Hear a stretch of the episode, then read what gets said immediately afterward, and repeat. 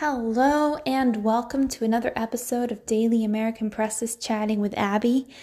It is almost 2022, which I find really crazy because I never really quite processed it. It was 2021. You know that feeling you get at the beginning of the year when you have to kind of remind yourself that the year changed, and whenever you write the, write the date, you have to to pay special attention, or sometimes you write the wrong one, you have to cross it out. That's kind of how I felt and how I was just about the entirety of 2021. There's a gas station down the road from my new house, and there's a sign on it that says, Now leaving 2020. and for this entire year, whoever owns that gas station did not change that sign. And that's kind of the whole mood. I, it, it's felt like we were just trying to get out of 2020 this whole year, that this whole year has been trying to claw our way out of what happened in 2020 and the consequences of 2020. And I think for a lot of people, 2021 was worse. I know for me, 2021 was worse than 2020 in a lot of ways. And now, right here at the end, I feel like we're finally starting to make progress. It feels like we're finally moving in the right direction out of some of the awful effects of 2020. Not all of them, but a significant portion. And so I do have a lot of hope for 2022, and I'm excited. On January 7th, I'm going to turn 27, and that that feels like a good age. I'm I'm pretty excited to be in the place where I am now, uh, with a house and you know being in a good place with my career. It just feels really good.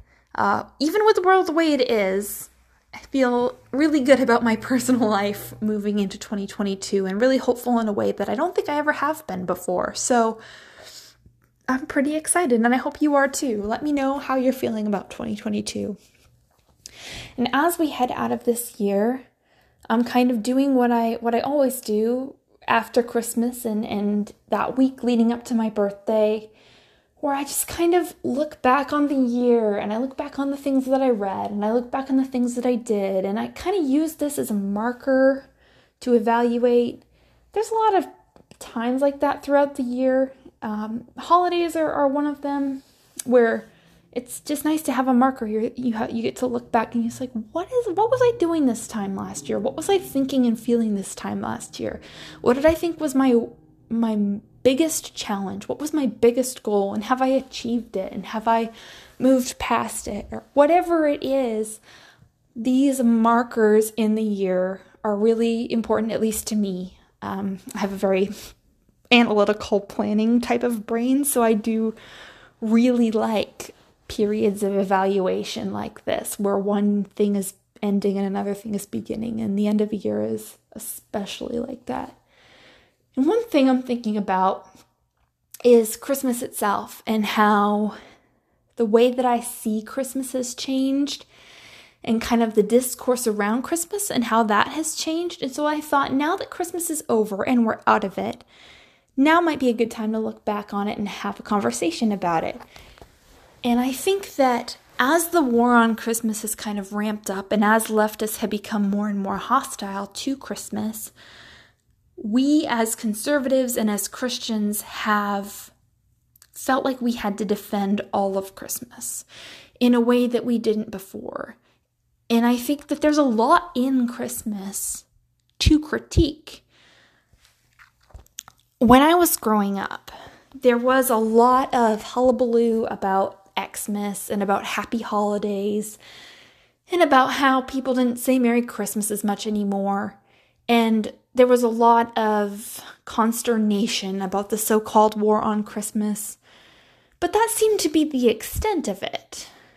That, oh no, someone's saying happy holidays, which includes New Year's, instead of Merry Christmas. And I, I didn't get it. I thought it was a little bit overwrought. I was like, there's a lot of holidays. It kind of makes sense for somebody to just kind of, instead of saying Merry Christmas and Happy New Year to just say Happy Holidays and have it over with.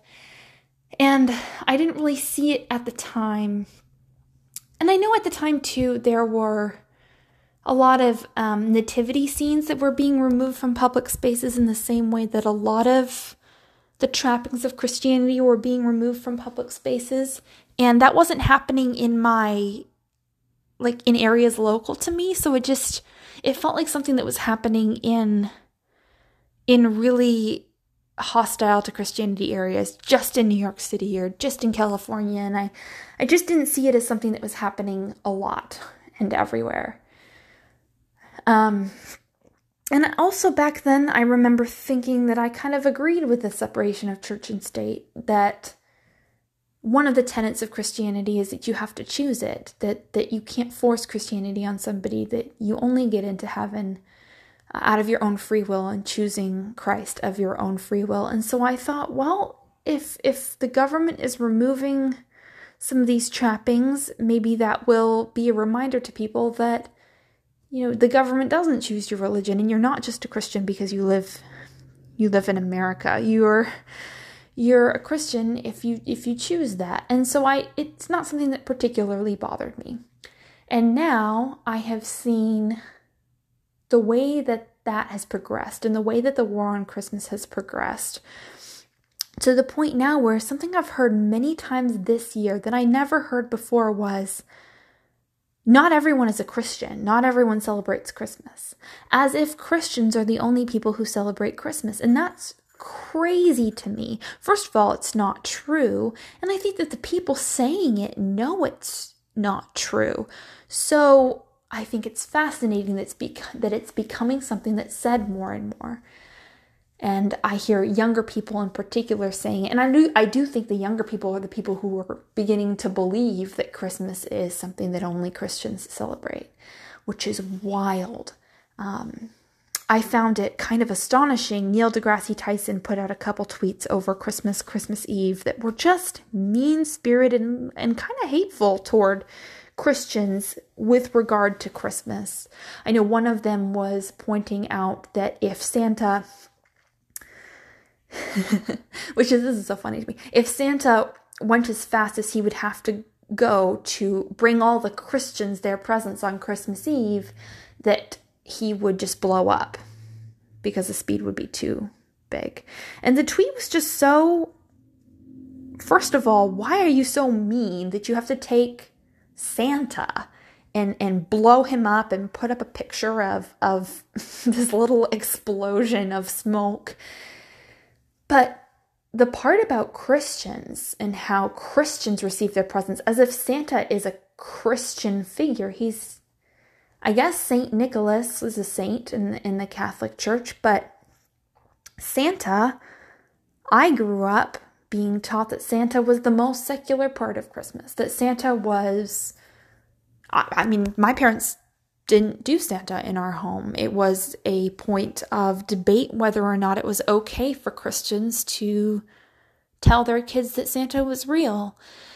And that's a whole debate, and I'm not going to get into it. I think I'm going to do Santa with my kids, at least when they're really little, but I also don't believe in lying to your children. That's a whole nother thing. But there's a lot of secularness about Christmas. And I think that it's one of the consequences of the Catholic Church pushing Christianity on people who weren't Christians. And the, going back to what I was saying a minute ago about you you can't make someone a Christian by mandating it. People have to choose Christianity of their own free will. And if you say everyone in this nation is Christian and, and you have to adopt all these trappings of Christianity, what people will do instead of replacing what they had before with Christianity, they'll just synchronize it with what they have. And and you see this in tribes in Africa where the missionaries came in and they they tried to teach Christianity but they didn't really do it right. And so all that happened was these tribes that believed in multiple gods, they just added Jesus as another god that they worshiped. And so they just synchronized it with what they already had. And I think you see that a lot with with Christmas in particular being one of the biggest Christian holidays is that you see Christian traditions synchronized with secular traditions and with pagan traditions. And this is one of the major criticisms I've heard of Christmas is that it's co-opting a pagan holiday. And I I don't like the language of colonization. I don't think that that was if you look at the history, I don't think that that was the the point of putting Christmas on December 25th. I think there are you know good theological reasons for selecting December 25th and it just happened to be close to winter solstice and happened to be close to some traditions that already existed at the time and because it was so close everything just kind of synchronized and the Christians adopted some pagan rituals, and the pagans adopted some Christian rituals, and it all kind of became this mess that grew.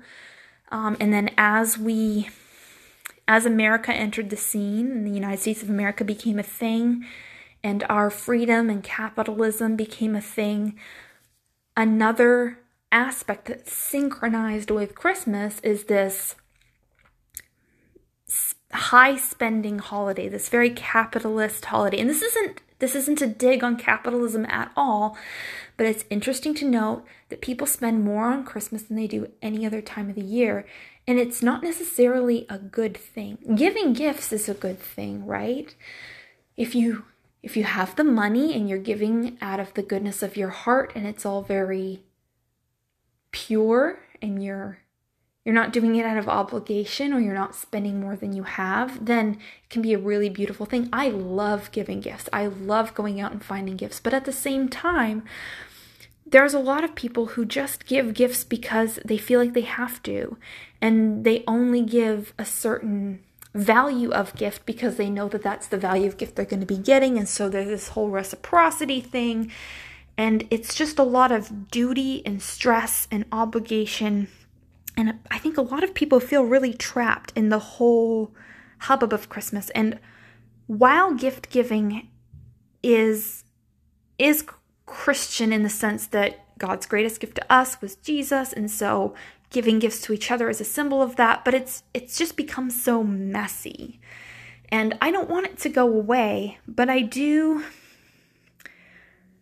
people get into a lot of debt around Christmas, and people have a lot of grief around Christmas that they can't give their kids what they want to give them, and it's there is a lot of competition with your neighbor and and there's a lot of things that it seems like every year the expectations for Christmas become higher. You have to have more yard decorations and more lights and there's all kinds of Christmas themed things, and I fall into it too. I, I think, oh man, I want some Christmas themed coffee, and I want some, you know, th- this is a Christmas themed thing, and and I need that because once Christmas is gone, I won't be able to have it anymore. And there's a lot of ways in which I spend money that that if I really sat down and was honest with myself about what Christmas is about and what Christmas requires, that that I don't need to spend that money. I don't need that thing. I don't, that thing's not going to make me feel good. And I think for a lot of people, Christmas is something that's felt really good when they were kids. It's very exciting to give gifts and it's really nice to be among family. And I know for me, Christmas is just a really, really good set of memories. And so a lot of my stress on Christmas now is trying to replicate those feelings I had when I was a kid and that's just not possible. Like you can only you can only create new memories. It's like the Israelites in the desert when they were told God would send manna every morning uh, for them to eat, but they were told you cannot keep manna overnight. Um, and if they tried, it would just go bad. You have to gather new manna every morning. And there was an exception for the weekend and for Sabbath, but the point is that every year I have to remind myself I cannot s- try to take manna I stored from last year. I can't try to replicate what I had last year. I have to create new. I have to gather new manna. And that's something I have to remind myself in a lot of different circumstances, not just Christmas, is that trying to live in the past and trying to recreate nostalgia and all that often just comes up empty. So I think a lot of Christmas and the failure and stress of Christmas is trying to chase something that doesn't exist anymore. And I think there's a lot of futility and sadness in that there's a reason why there's a lot of suicide around Christmas. And there's a lot of stress and expectation and spending and going into debt and disappointment. And for all the good that is Christmas, there's so much negative that I think that as Christians, instead of, yes, we need to defend Christmas and yes, we need to fight against the war on Christmas, but at the same time, I don't think we do that by pretending that there's not some real broken things and real toxic things in the way that Christmas has developed over the years. And I do think that there there's some toxicity that has grown every year, particularly in America and in the West, with the materialism surrounding Christmas and a lot of the expectations surrounding Christmas. And I, one thing I would just ask you as you look back is like, are you happy? Like, did you have a good Christmas? And if you didn't, why? Like, what is it that made it not so good? I think a lot of people say, well, it was so stressful. There was so much going on. I didn't really get the chance to enjoy it. But the reason there was so much going on was because you were trying so hard to enjoy it. For me, the stress is from trying to create a good experience. So the reason I don't have as good experience as I could is because I'm trying so hard to create a good experience. It's this paradox. Um, so this year I did less than previous years, and it was really good. And I think I want to have a simpler Christmas moving forward to just make it as simple as it can possibly be and not try to layer new things and new traditions. It's traditions can be so nice, but if the pursuit of them is ruining the entire holiday, then then what's the point? I think we do a lot of pointless things in the name of Christmas. So, moving on from the topic of Christmas, because I think I've kind of worked through everything I, I had on that. I want to talk a little bit about COVID. And what I want to say about COVID is that we should stop talking about COVID. I think there are parts of the country where COVID policy is still very much a thing, and there are still lots of panic and lots of political angst.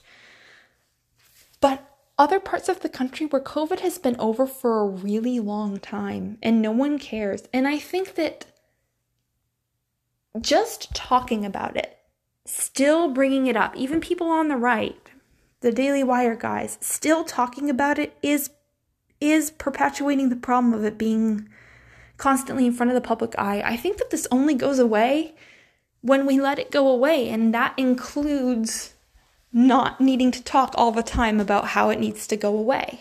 Because if we say it needs to go away, they'll respond, no, it has to stay forever.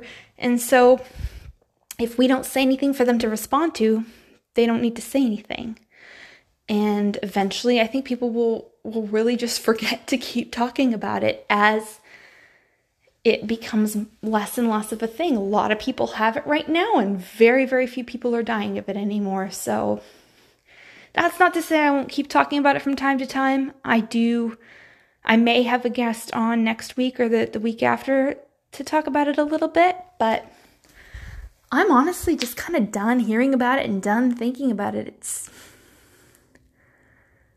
it's such a tired thing. And I think it goes back to that idea of feeling like we never left 2020, where this never should have been longer. It shouldn't have been even as long as a year, but the idea that we could enter a third year of the pandemic and just keep going is just so exhausting to me. So that's as much as I'm going to say about that right now. Next thing, moving into 2022 Last year, I thought it was really funny whenever something wild or crazy happened, whenever someone would say, Oh, did you have that on your 2021 bingo card? And I thought, what if there was a 2021 bingo card? So I'm working with a friend on Twitter uh, called The Conservative Dog, and we are working on making a 2020, 2022 bingo card. See, I, I still can't keep keep track of what year it is. Um, so there'll be a bunch of crazy stuff on there, and uh, whoever gets bingo will get some sort of prize. I'll have him on to talk about that a little bit, but I'm excited about that. Another thing that's happening this year is Real Truth Cactus and I are hosting a book club. It's going to be based on Twitter. We are reading The Unfinished Tales of Numenor and Middle Earth by J.R.R. Tolkien in the month of January. So, toward the end of January, when everyone's had the chance to read it if they want to, we'll host some sort of Twitter space and maybe start a group chat. We'll see how it goes. But the idea is to just read the book together and talk about it and have a bit of a community of reading throughout the year. We'll have a new book each month, and there will be polls on Twitter that'll give you the chance to, to help select that book each month. So, yeah, I'm excited about that. And with that, I think I'm going to leave you. It's a little bit of a shorter podcast this time, but I'm also just really enjoying time with my husband. And I hope you are too. I hope you're getting some time off work to just relax post holiday. And even if you had a really stressful Christmas, I hope that you're having a really relaxing week as we move into the new year. So, blessings on you and yours, and I will see you on Twitter. Bye bye.